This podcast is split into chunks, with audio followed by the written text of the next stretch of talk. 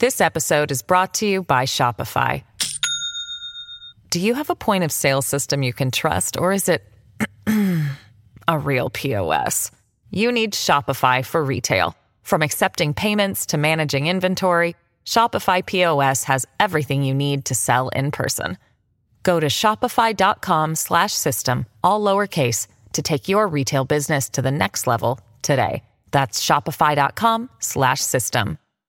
Many of us have those stubborn pounds that seem impossible to lose, no matter how good we eat or how hard we work out. My solution is PlushCare. PlushCare is a leading telehealth provider with doctors who are there for you day and night to partner with you in your weight loss journey. They can prescribe FDA-approved weight loss medications like Wegovy and Zepbound for those who qualify. Plus, they accept most insurance plans. To get started, visit plushcare.com slash weight loss. That's plushcare.com slash weight loss.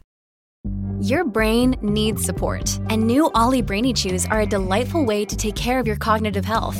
Made with scientifically backed ingredients like Thai ginger, L-theanine, and caffeine, Brainy Chews support healthy brain function and help you find your focus, stay chill, or get energized. Be kind to your mind and get these nootropic chews at olly.com. That's O L L Y.com. These statements have not been evaluated by the Food and Drug Administration. This product is not intended to diagnose, treat, cure, or prevent any disease. Welcome to the New Books Network. Hello, and welcome back to New Books in Law, a channel on the New Books Network. I'm Jane Richards, and today I have the pleasure of speaking with Dr. Camillia Kong about her book, Mental Capacity and Relationship Decision Making, Dialogue, and Autonomy. It was published by Cambridge University Press in 2017. I'm actually really lucky. I'm pleased to speak to Camillia because it's the second time I've had the chance to speak to her. So you can also listen to the other interview um, which is also on our website, about her other book that she co wrote with Alex Ruck Keene. Just to tell you a little bit about Dr. Camillia Kong, she's a senior research fellow at the Institute for Crime and Justice Policy Research at Birkbeck at the University of London. She's the principal investigator of the project Judging Values and Participation in Mental Capacity Law. Camillia is a moral and political philosopher with research expertise on medico legal conceptualization of mental capacity the ethics of psychiatry and psychiatric genomics, and the hermeneutics, sorry, hermeneutics and phenomenology of mental disorder. Camillia, welcome to the show. Thank you very much for having me, Jane.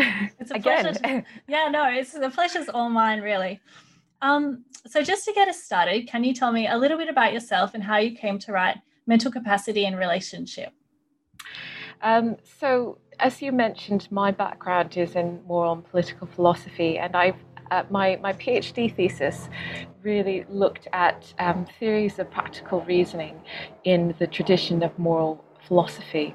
And once I finished my thesis, I was really interested in just kind of continuing um, this long-standing interest in how we conceptualize reasoning, how we conceptualize agency, um, and so I was a very lucky recipient of the British Academy Postdoctoral Fellowship to write this book.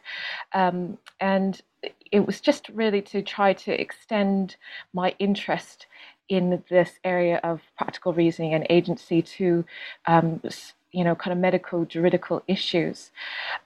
I'm particularly interested in um, how we understand those contrast cases in the philosophical tradition, um, those cases which are considered non ideal.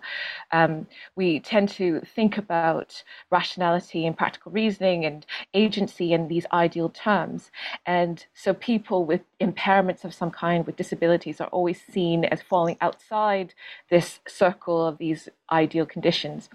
And so I think one of the things that uh, has emerged and, um, and, and this book has tapped into is this kind of long-standing interest in how we can have a more inclusive philosophical account, which means that you know individuals with different forms of coping, different forms of knowing the world and engaging with the world are not seen as somehow outliers of our what is you know what we might consider to be worthy of respect, worthy of validation, worthy of, of understanding. And so that's sort of how the book really emerged.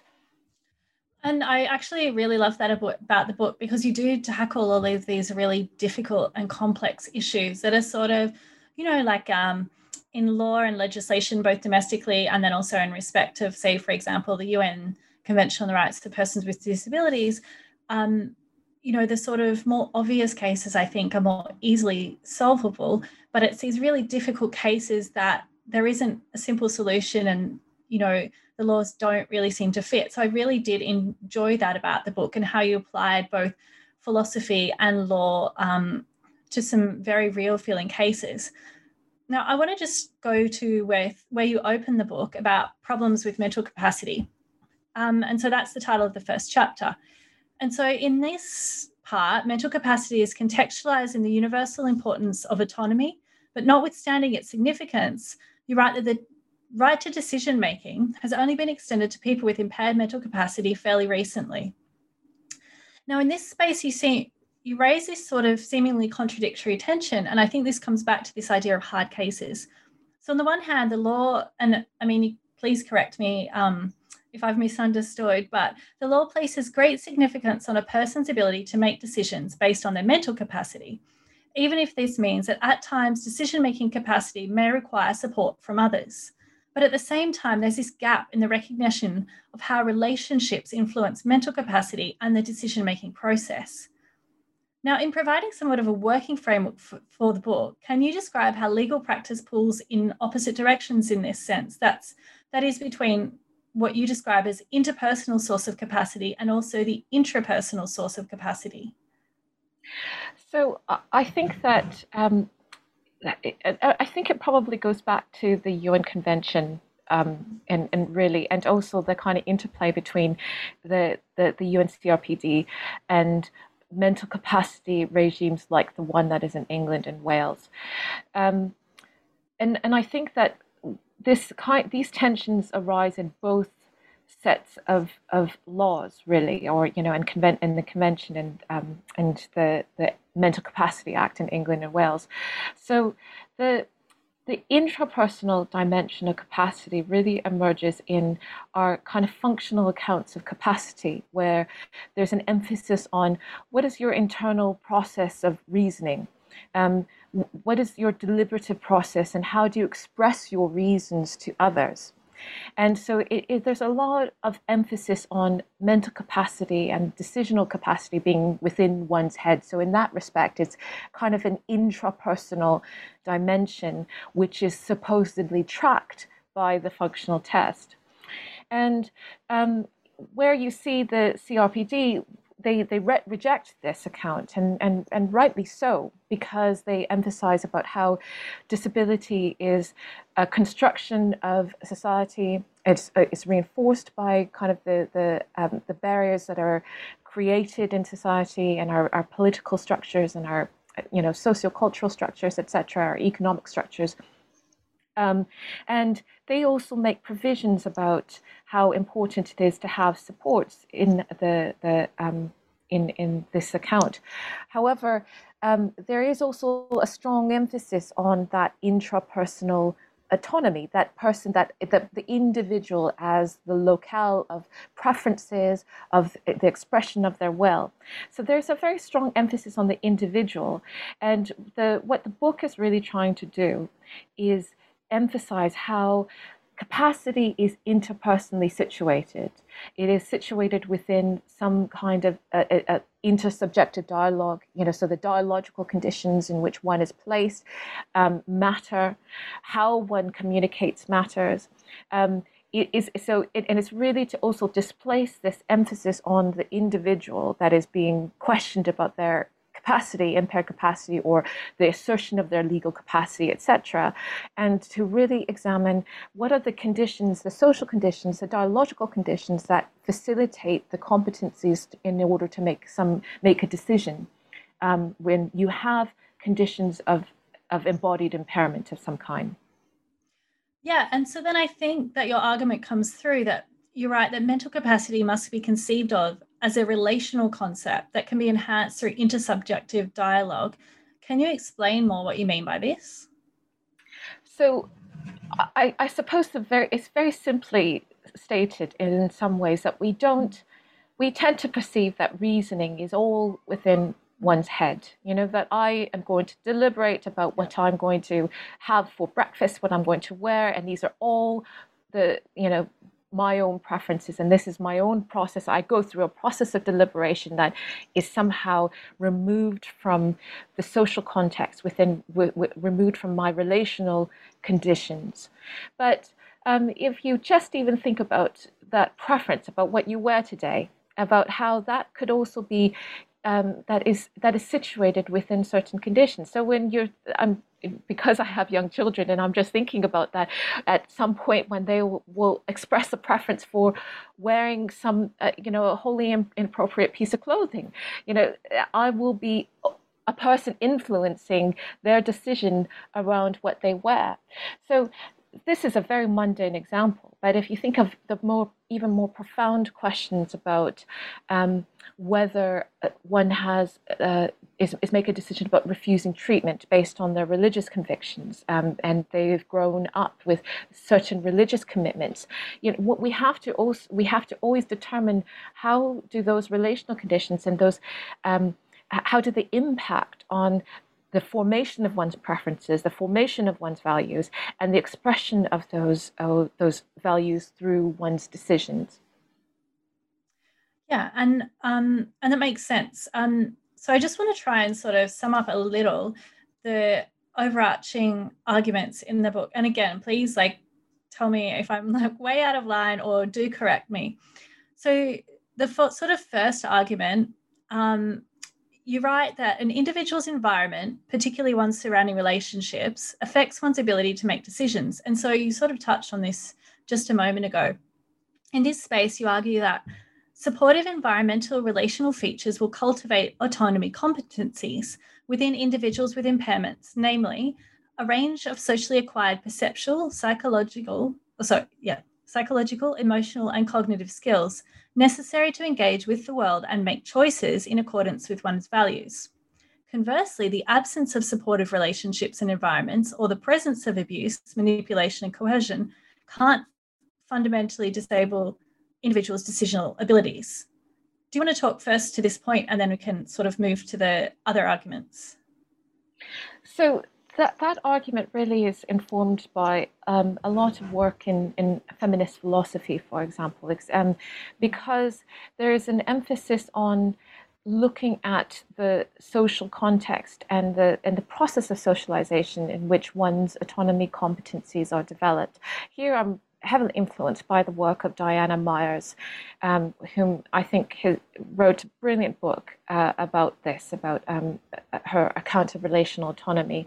And it's really to emphasize how we tend to think autonom- of autonomy as an achievement, an individual achievement that one, it, it, it's, it's sort of um, manifest in one's uh, assertion of one's will or, and, or certain um, mastery of one's will in some form, right? So that you in, in, you might have conflicting preferences, for example, but you you override them with a more long-standing desire, um, for example, or or you make a decision based on your val- long-standing values, you know, etc. But it's seen as a kind of individual achievement, and the the point about the, that I'm trying to make in that argument, which is really, as I said, following Diana Meyers, is about how we cultivate certain competencies that allow us to make autonomous decisions.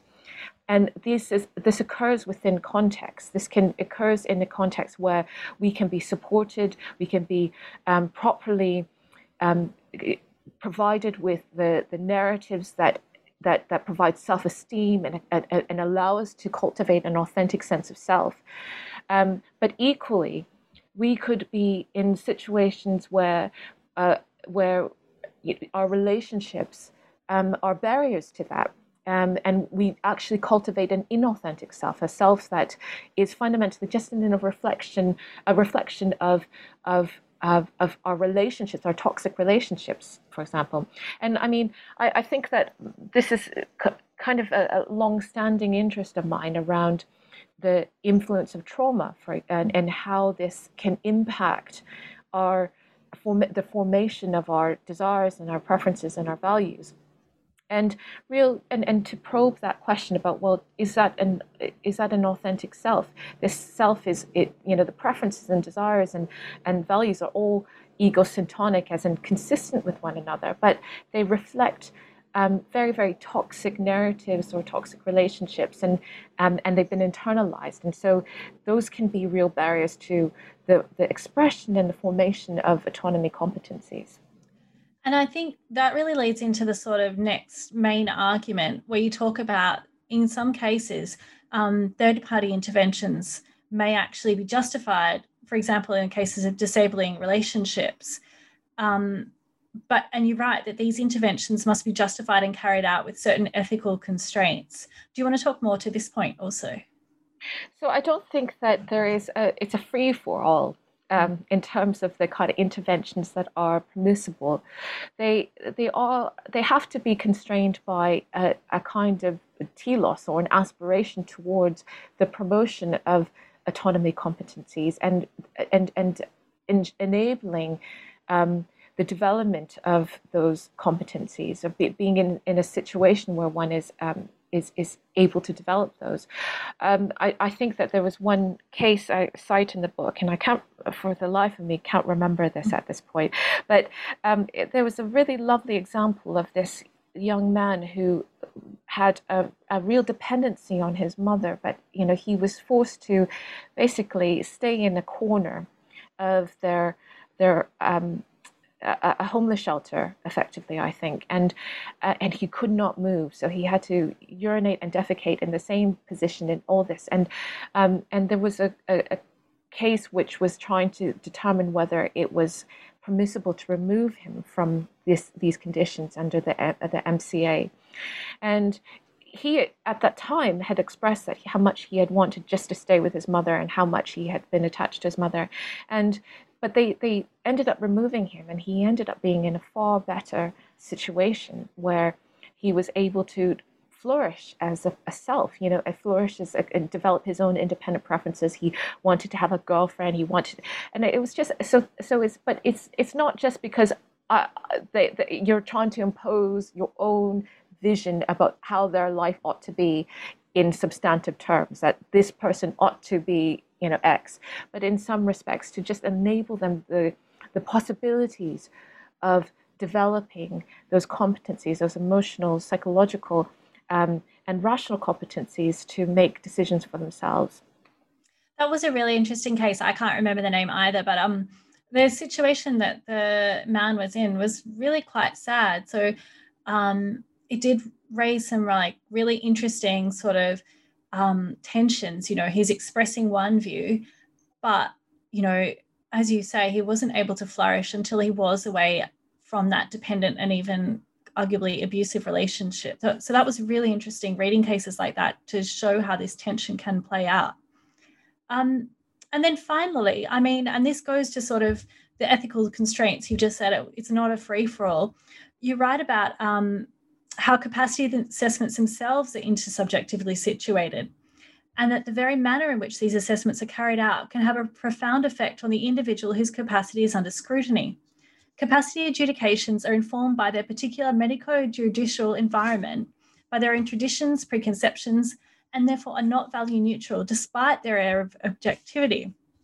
And then, in this context, interpretive skills of capacity adjudicators hinge on the exercise of critical reflexivity within the medico judicial context, where background values and presuppositions in judgments are explicitly, oh sorry, are explicit and open to scrutiny, even if the outcome of the capacity adjudication overlaps with what we think is morally defensible.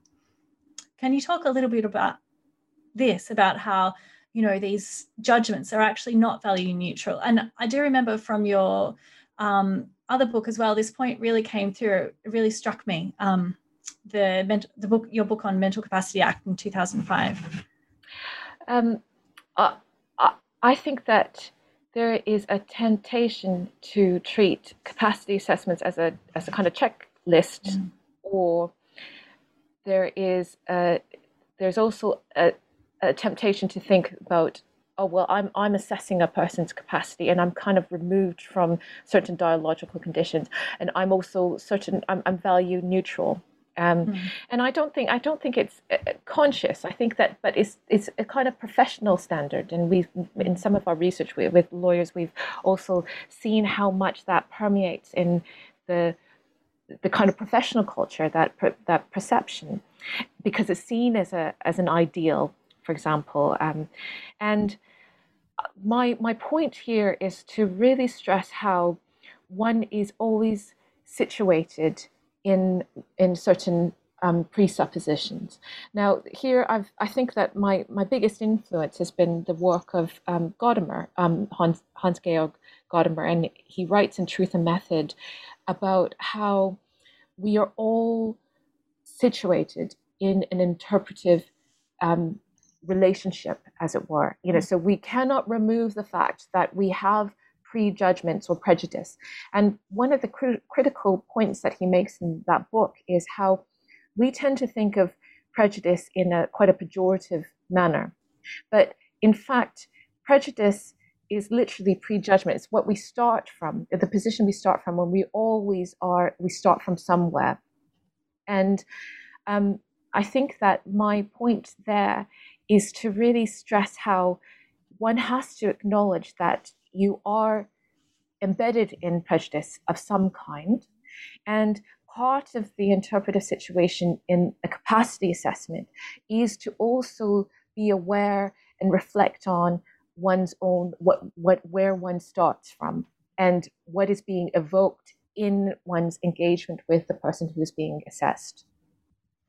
Yeah, and I think that's really interesting. It is sort of you could almost say a myth of judging in the judicial system that you know we are able to be objective and value neutral when i mean we're all human and we do start from somewhere as you say. Um, so i want to turn sort of then to two points you've touched on um, already the sort of internal and external challenges to the concept and the test of mental capacity so, firstly, turning to the internal challenge, you write that legal applications of the functional test often make two philosophical contestable assumptions. Firstly, that autonomy is individualistic rather than relational concept. And also that capacious reasoning is an intrapersonal rather than an interpersonal act, reflective of the individual's own cognitive processes. Both of these assumptions are inattentive to ways in which autonomy and rationality are vulnerable to internal as well as external compulsions. Whereas also you've mentioned already, there's this external challenge that comes from the CRPD. Um, do you want to talk about both of these points? So the internal challenge is, in some respects, highlighting how the the functional test and the the account of how mental capacity is measured is sort of philosophically incoherent. Um, it is, and, and what I find a little bit worrying is how legal interpretation of of a mental capacity in some ways has reinforced that that kind of perception that capacities in one's head because there is a strong emphasis in England and Wales, for example, about the causative nexus between the impairment of the mind and the ability to decide. And so the emphasis on that causative nexus, the language is very, very evocative about how there is a kind of causal connection between that impairment of one mind and the ability to decide. And in some respects, that is it's, it's philosophically problematic because there is a lot of work that has shown how um, and that account of decision making is, um, is, is, is kind of reductive and ignores a lot of um, you know the, the, the relational conditions, important features of our decision making that are just not captured in, in that account. But it's also um, it, it, problematic from a phenomenological perspective because it is, in some respects, not attentive to the phenomenology of impairment and about how one um, and, and the embodiment of impairment and coping and understanding and engaging with the world when one has certain impairments of the mind. And, and if one is to be attentive to that, um, then you have to move away from a, a, purely cognitive um, account of capacity.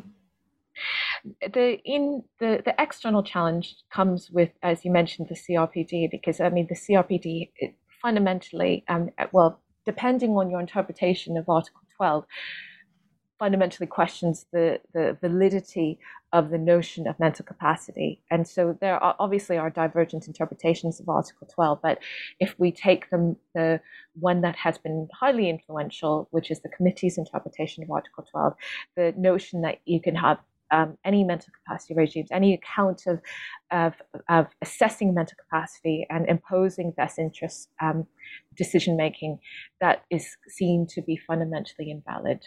Hmm. And so this sort of picks up on the point you write later in the book, or also in this section, about how there's this sort of like idea, like this liberal idea. Um, I think that the CRPD committee, in its interpretation of Article 12, almost picks up that, you know, this sort of like hands off approach to autonomy.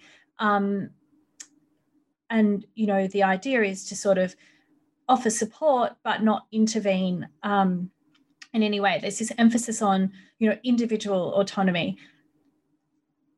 So then, in like your argument, how can you contrast um, these ideas of individual approaches to rights um, in comparison with the concept of relational rights?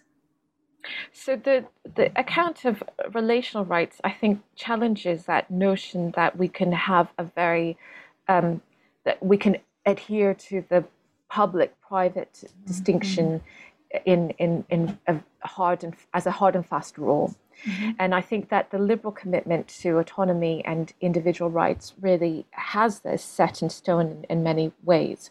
So, um, if we think about relational rights and work that has been done on relational rights, like Jennifer Nedelsky's work, she emphasizes how, for example, in, in, in the context of domestic abuse um, and rape and, and, and, you know, kind of crimes against women and violence against women, um, where in order to track the problematic implications of, of, of, of the public and private distinction, um, we just need to look at these cases because, in some respects, the public private distinction falls away if we're thinking about how a liberal commitment to individual rights, there's a sense in which we we would protect the private sphere, and the domestic sphere is seen as the primary example of the private sphere. But as soon as we are interested in the implications of the law and how it affects women, for example, then we have to question that private public distinction in set in the law because the implication is that um, you know certain certain crimes, certain wrongs are not enforceable. Um, are not you, you cannot actually account for them. You cannot actually um, you know, that is, is, is, is not possible given the fact that it's seen to be in this sphere of the private as opposed to what is legitimately within the public sphere and is um, and, and is worthy of inter- intervention. So then I think um, my next question hints at what you're just sort of saying now. Can you talk then about how a relational analysis of rights can actually promote decisional capacity? I think that it means that we are more attentive to our place and our role in affecting decisional capacity. Um, I think that the strong, the, the emphasis, as I mentioned in this book, is to focus on how we as a community might affect the decision making of individuals. Um, and it, it, you know, it, I think it's, it's kind of in that respect, I think it's a, quite a global argument about how um, we all are affected by our communities and our relationships. And um, so, if we're thinking about the context of rights and promoting um, the decisional autonomy of individuals, then we have to think about how what our narratives are, how we are um, communicating and interpreting certain individuals that are seen to have um, we we seem have impairments of some kind. Um, we have to be attuned to those to certain perceptual cues. We have, I think, there's just what it what it what it means is that there's more, far more work to be done on our part to promote the autonomy, the decisional autonomy and capacity of, of other individuals. Yeah, and that makes perfect sense. Um, so then, sort of applying this theory, maybe we can talk now a little bit about um, some of the examples that you gave in the book and how you applied um, this sort of philosophy and how it's uh, just to show how it sort of plays out. So, one of the cases you gave was of Anne, a young woman who struggled uh, with anorexia nervosa. Um, and and then there was also Rob, who experienced his first serious schizophrenic episode as a 17 year old. And he may have been the person in the uh, book who became the subject of the relationship of dependency and helplessness and reliance on his mother. So that was um, that you mentioned earlier. And then there was also Joan, the older woman who was living in a care home because she had dementia. Now she seems to undergo almost a major shift in her perhaps her personality, but certainly also her values and relationships. Um, I remember you wrote about, you know, she was a very, I think, conservative uh, woman who really valued her marriage, but then when she had dementia, she sort of wanted to um, break out of that mold. So I'm wondering if you can sort of apply some of these arguments into some of these cases a little bit. This episode is brought to you by Shopify. Do you have a point of sale system you can trust, or is it a real POS? You need Shopify for retail. From accepting payments to managing inventory, Shopify POS has everything you need to sell in person. Go to shopify.com/system all lowercase to take your retail business to the next level today. That's shopify.com/system. So I think, I mean, to, to go back to the example of Anne. Um, yeah. And uh, I think that, that that's the example that really interests me. Um, I mean, all of them do, but that one is is partly because in in this case, I think the way that I set it up is that um, her and, and I think it's also commonly attributed to people with anorexia is that they their reasons are egocentric, that their reasoning is very, very consistent. So it fulfills all the conditions in which we might um, think apply in a functional test of capacity that she would she would pass this. And I think um, Appelbaum has written about this as well. Um, but one of the things, one of the features in that case study was about how her her family context was highly mm. um, highly demanding and there was a certain context where she was consistently told she wasn't good enough it was you know so there are certain toxic narratives that surrounded her and reinforced this sense of you know her needing to be thin i think there was a, a lot of pressure for her to be in ballet or something i mm. think i, I, yeah. I wrote something along those lines um, and I think that the way that one would apply my philosophy in that case is to think about the impact and to assess the impact of those narratives and and because on the on the on the face of it her reasoning is purely con- is, is consistent you know and it's a, just if, if we were to think about the functional test in in a very a simplified form the stripped back form that you know that that we can see the the MCA, for example, in England and Wales. Um, it would be hard to say that she she lacks capacity to refuse mm-hmm. treatment. Um, all her it, her reasoning to refuse treatment is it aligned with her values. It's aligned with her vision of herself. Um, but I think that the with with the, the, the tools that I'm trying to um, to advocate for, that I, I, I, argue for in the book, is to suggest that we have to look beyond that just that discrete deci- mode of deliberation at that point. We have to think about the broader context in which, well, how how have her narratives been developed? I mean, you know, what is her sense of self um, expressing? is it expressing a kind of authentic vision of herself um, is it uh, has she even had the opportunity to develop a sense of, of an authentic self that is premised on certain I think substantive conditions, um, you know, and I, I, talk about the substantive conditions later on in the book about these nurturing relations to the self, and um, and I think that this does not mean in the first instance that you always intervene. You know, I, I think yeah. that there are, but it, it, it does mean that the scope of our inquiry is broadened so that we at least try to understand the context in, in much more detail and think about it as relevant to the assessment itself. And then this relates to this idea that um, that you know patient autonomy has become dominant. So you cite Paul Root Wolpe, and you write that patient autonomy has now emerged as the most powerful principle in ethical decision making in medicine, but that respect for patient autonomy requires specific conditions. So, can you talk about maybe the implications on this emphasis on autonomy in decision making? I think in the context of the law, I mean, we can see mm. that in the um, the you know certain uh, interpretations of the of Article 12 and the CRPD, the strong emphasis on will and preferences, the expression of individual will and preferences, and acceding to those will and preferences, regardless of the content. Um, and I think that it, that is also, you know, evident in some, you know, in, in some cases where we're have a strong emphasis on how what an individual expresses and that kind of being the last word.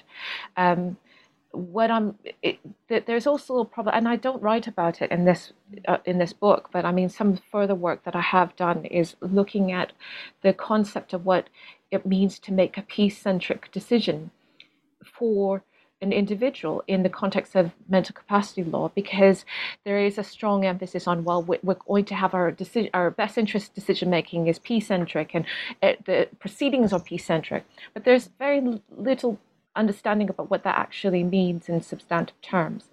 Often it is just seen as equivalent to well we we need to adhere to the wishes the, the wishes and feelings the preferences of the individual. And that's kind of the last word.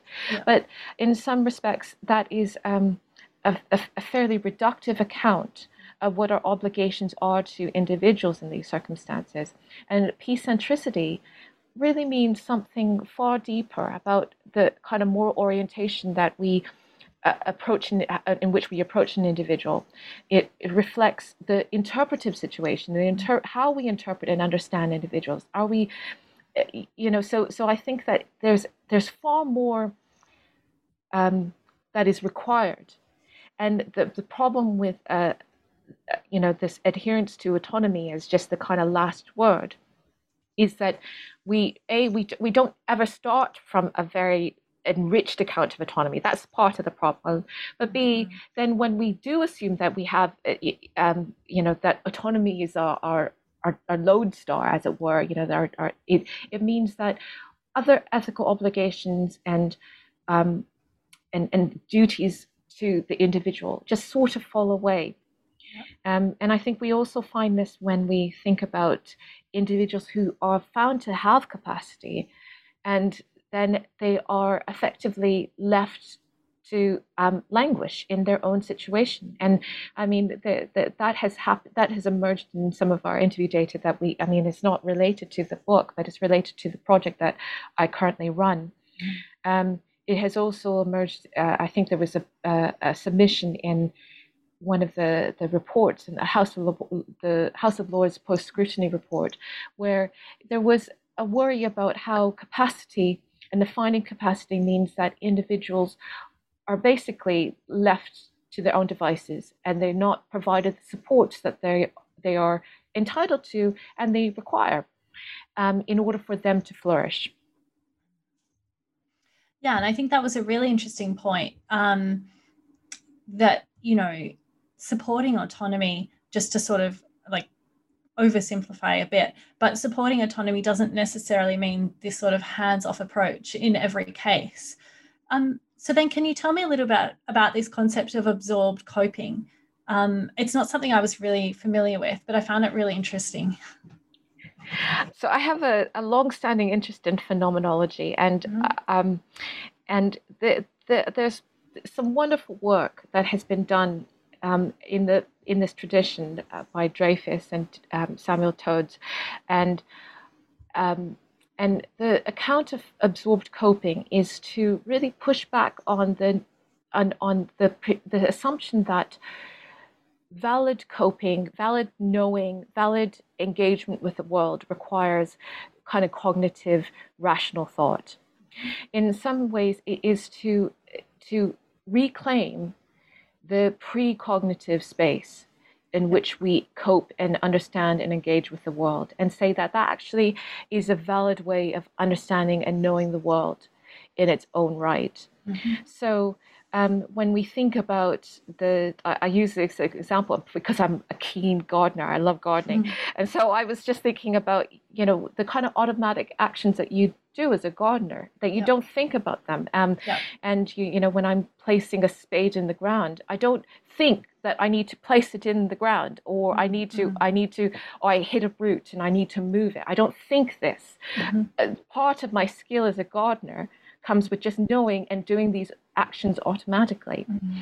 And why absorbed coping is so important in the context of, of impairment, in my view, is because it it it identifies how alternative ways of of knowing and engaging with the world that from from the outside might not look like they are engaging in any reflective thought might in fact reflect very, very knowing and um, you know way skillful ways of engaging with the world.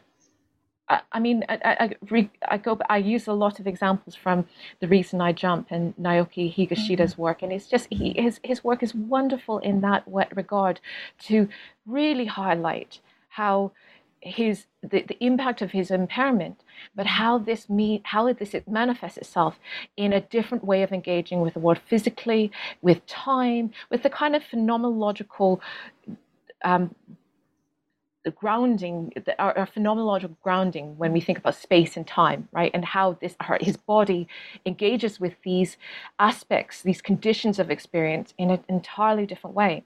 And then I, I also think about um, examples of trauma because if we think about examples of severe trauma and you know where um, y- you have conditions of say unstable uh, emotional um, dysregulation right and there there and a lot of self-harming for example these are actual coping behaviors yeah.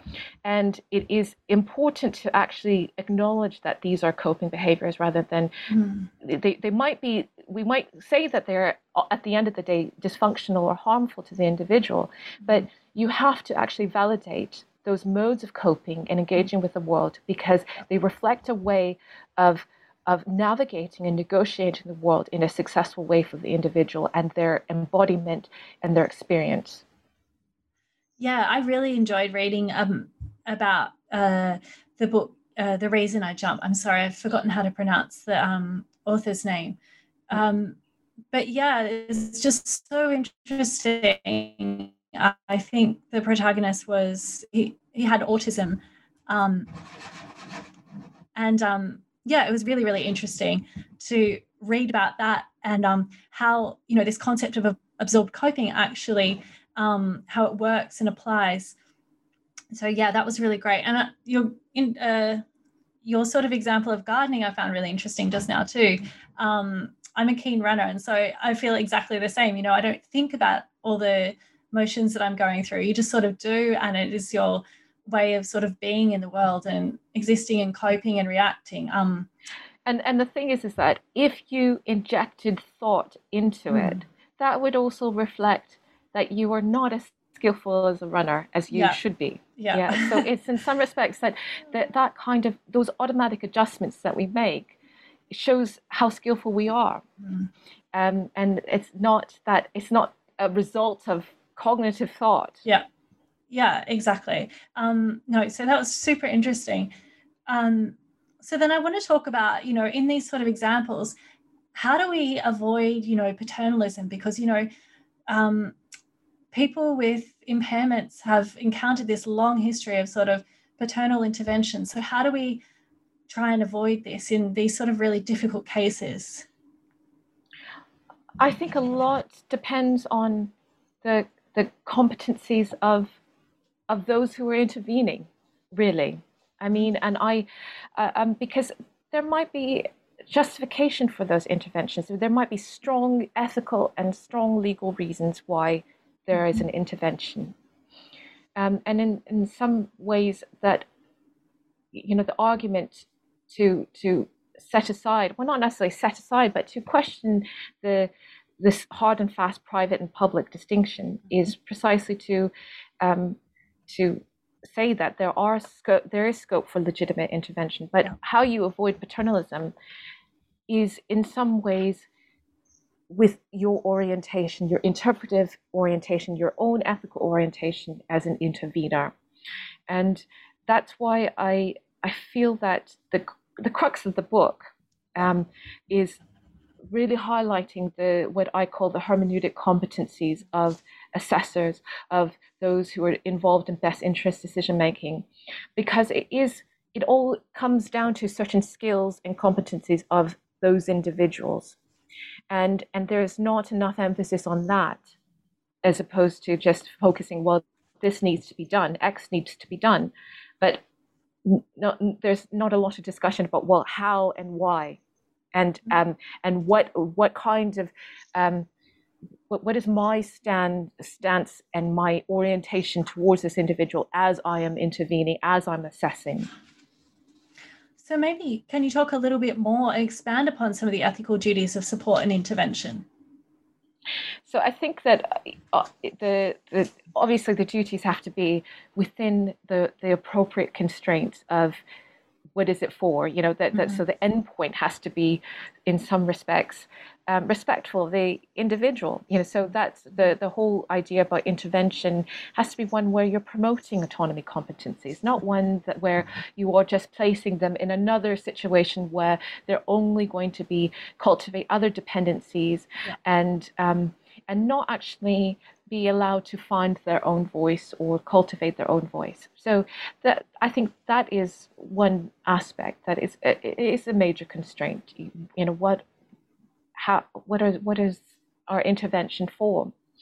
But they also I think have to be within a, a, framework of respect insofar as that you know individuals are seen as that they're given some deliberative standing you know that they are shown deliberative respect even in that process so one of the um, you know so for example individuals who might we, we saw this in some of our fieldwork for our or not our fieldwork our interviews um, in in the project that I currently run how important it is for individuals, even if they know that the the, the, the decision, the final decision, is not in not the one that they wanted, not the one that they favored, and they um, but if they're shown deliberative respect throughout the process by um, by the by the various lawyers, by the judge in the end, that they will be far more receptive to that decision because they have been shown some kind of standing throughout that that process, which is a very alienating and difficult process.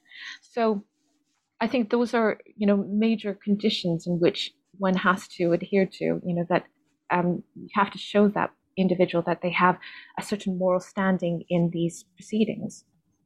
And then so you identify this sort of catch 22 uh, situation in the recognition of decisional support and it, it's almost a little controversial. Um, and you know, the social model of disabilities emphasizes universal legal capacity by protection of negative liberties and civil rights of people with impairments. But on the other hand, and Tom Shakespeare has also identified this, that even once social barriers to disability have been removed, there may be residual difficulties intrinsic to a person which can affect the extent of a person's disability.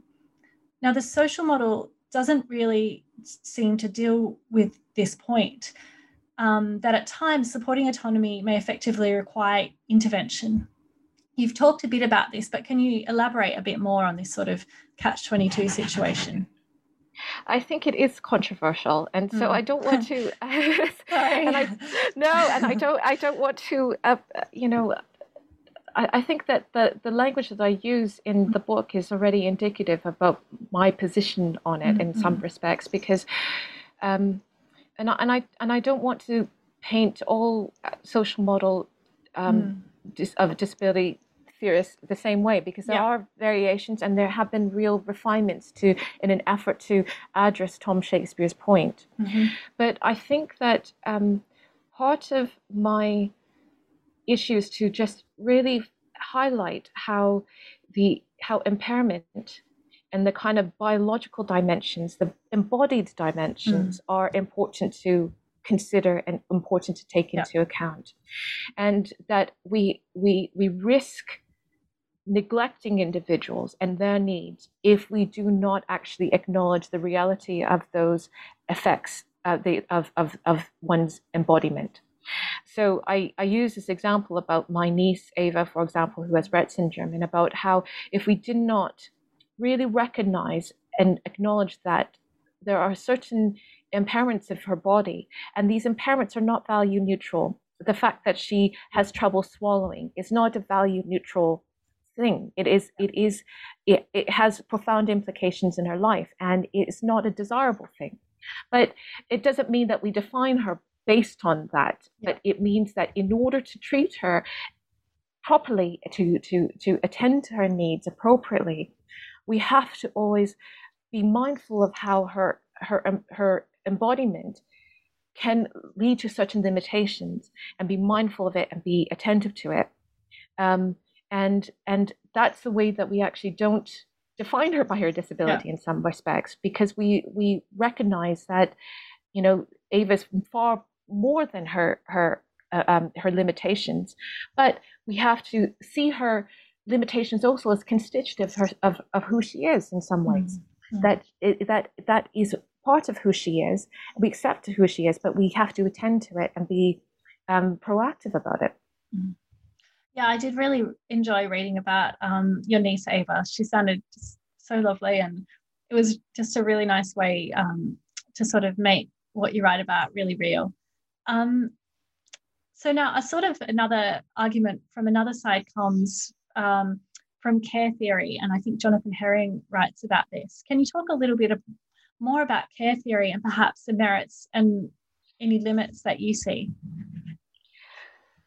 so uh, I mean, uh, uh, it, it is interesting because I I did engage with Jonathan Herring's approach rather than the actual care theorists. Mm-hmm. And I think some care theorists might say that I, you know, I should have engaged more directly with their their.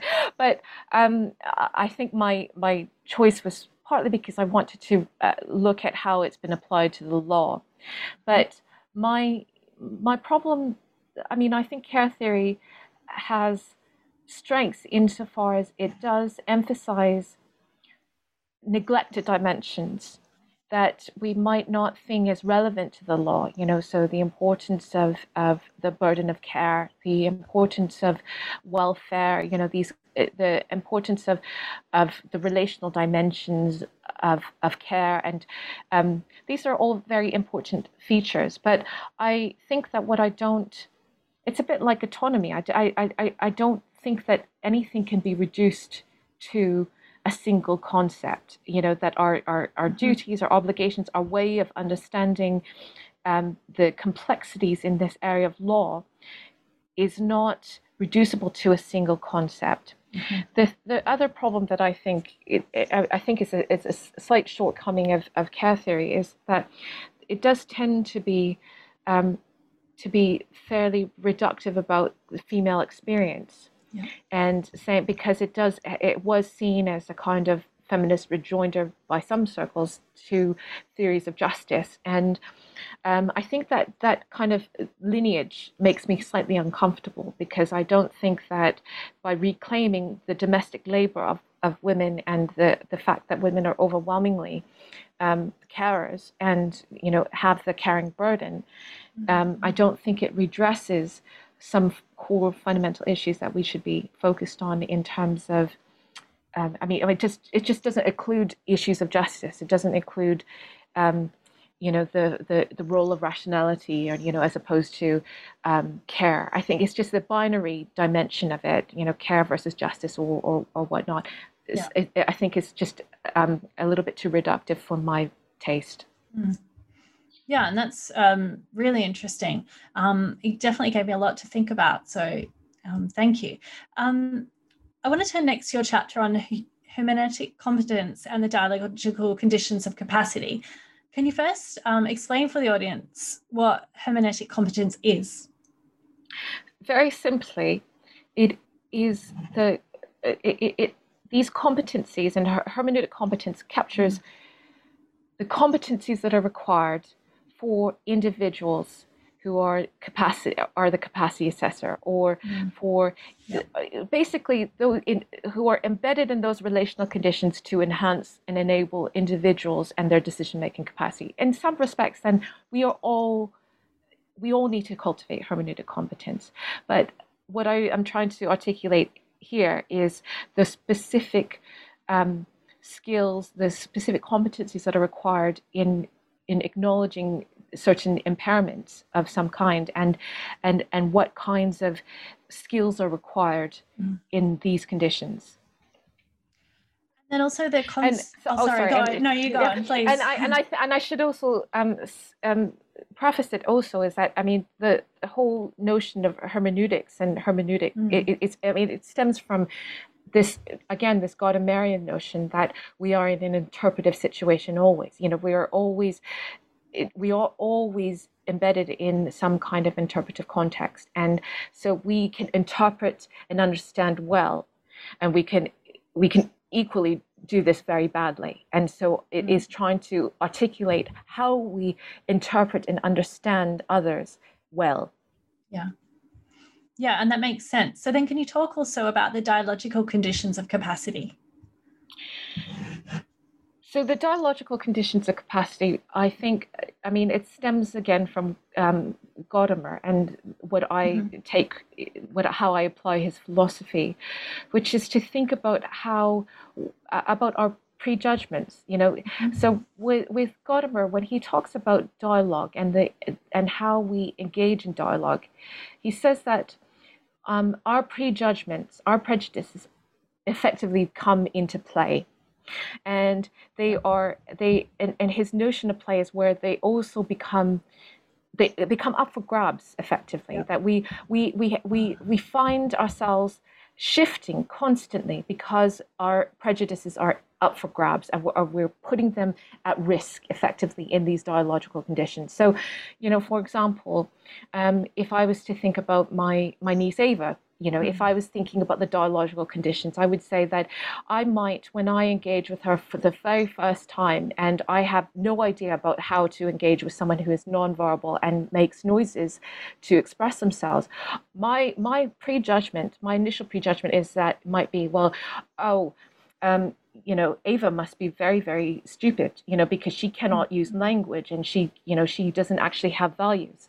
Um, but to to actually attend and and and question my prejudgment is to say to say well as I engage with her more and more, and as I open myself more and more to her way of knowing and experiencing the world, the more that my prejudgment, that more that that prejudice, is is no longer. It might be questioned. It might be well, actually, my my way of understanding the world, my way of understanding her, my way of understanding how people might engage and experience the world is shift has shifted, is changed through that dialogical engagement with with Ava. Does that does that make sense? Yeah, it really does.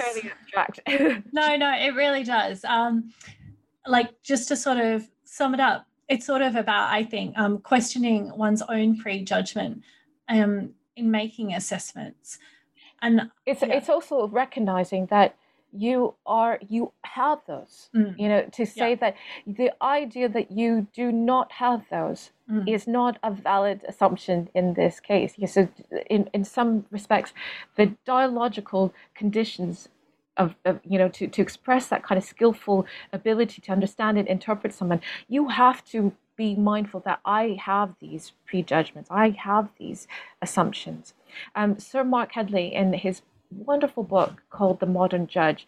He he writes very eloquently about the fact that you know as a judge in the welfare jurisdiction he knows that he has these values. He knows that he has these prejudgments. And in some ways these are they, they are unavoidable and they can be unproductive. They can be actually be a barrier to understanding somebody but they also equally can be productive sources of knowledge. Um, and the and, and in some respects, being aware of the fact that one is has these enables one's prejudgments and prejudices to be productive sources of of advancing knowledge and advancing understanding. Yeah, that makes perfect sense. And that certainly sounds like it should be compulsory reading for uh, not just people who work in welfare jurisdictions, but I think anyone who aspires to be a lawyer to recognize that they do have prejudgments um, and to be aware of these. Um, so then, just sort of bringing all your points together in your final chapter on rethinking capacity, you sort of sum up with some key points. And it, um, please correct me um, I've tried to sort of very briefly sum up. But so, firstly, you argue that autonomy must incorporate phenomenological relational dimensions. Second, you write that the competence of those around individuals with impairments matters. Next, you argue that the content of self constituting narratives matters. The fourth key point is that the boundary between capacity and best interests is blurry and elastic, and finally, you make the point that capacity as a socially situated, relational, and dialogical concept transforms the role of the capacity assessor. Now, I know this is sort of like a very big question and it touches on so many issues, um, but I'm wondering if you can just sort of draw these key points together. Gosh, that's that's a challenge. it's like it's basically the whole book. Um, so yeah. I apologize. I mean, I, I think that perhaps you know one way to think about it is how how this transforms our ideas of capacity in practice as well as conceptually so i think that one of the key points is that we tend to think about capacity as a, a, a cliff edge right? You have capacity or you don't. But um, an important feature of taking into consideration the relational conditions of capacity, of also understanding one's own role in facilitating capacity or, or being a barrier to capacity means that um, that boundary is, is far more fluid and the scope for intervention is a little bit more fluid. But what that means is that the justification for intervention, the justification behind defining a capacity has to be far more robust and transparent about and and also being um, reflexive about how one has has has engaged in that encounter as it were. How has one um, interpreted what has been said or expressed you know through words through bodily action through emotion um, how has one tried to understand um, and engage with the individual. Um, I think effectively, if I was to tie it all together, it just makes capacity, um, the role of capacity assessment, um, the, the, the findings of capacity assessment, it, it, it makes it far more demanding. Um, it, it, the, the, the justification, the grounding for it, it is, is far more demanding than we might envisage. And it is also the case, if I was to summarize all those points, um, it is to say that there are no simple answers. And that I and, and that's a very very mm-hmm. you know it's a typical academic response to practice to practice and you know and, and practical um, practitioners and judges and etc they will all probably say well we at the end of the day we have to make a decision and so mm-hmm. it, it you know it it has to be in some ways simplified. Mm-hmm. But I think a large part of this project about this about this book about what I've done subsequently has been to stress that there is so much nuance and complexity in this area and we do ourselves a disservice and we also do a, a huge disservice to the individuals who are affected by this legislation, mm-hmm. by by our concepts of mental capacity, etc., when we try to sim- oversimplify yeah. the conceptual and and normative terrain, and um, and part of and part of recognizing and grappling with that nuance and complexity is to learn to be comfortable with that complexity, mm. learn to be comfortable with that discomfort in some ways, and to think about how how am I embedded in my own values and my own you know in my own interpretive situation? How how do i understand others?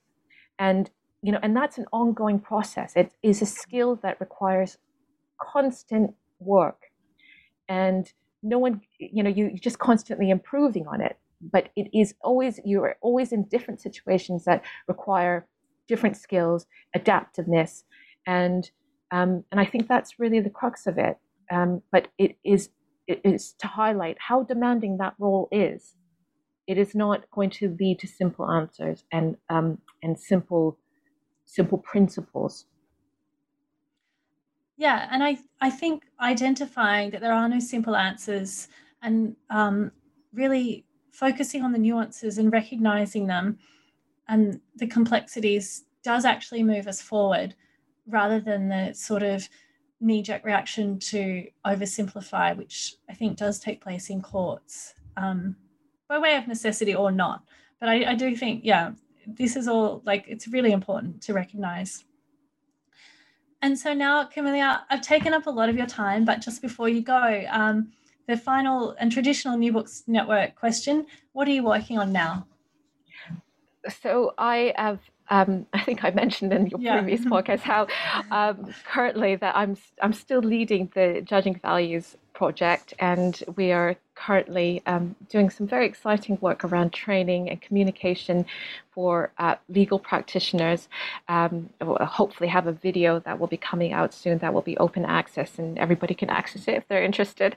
Um, but uh, but I'm also, uh, you know, really just doing some further work on this, eh, you know, in this area. Very, I think this is a, a, a an area where you never really stop um, yeah. examining certain questions. And I think, I mean, the the, the biggest one that has um, that, that has been interesting me um, lately has been about how do we understand and attribute intentionality to people with profound communication mm. um, barriers and and how you know how do we understand that those conditions and um, and validate expressions effectively of, of people who, who who really struggle to communicate so I'd, I'd like to do some further work on that um, but yeah we'll see Yeah, no, it sounds really interesting. And I mean, anyone listening, I would definitely recommend both of Camillia's books that I've read. Um, the first on a previous podcast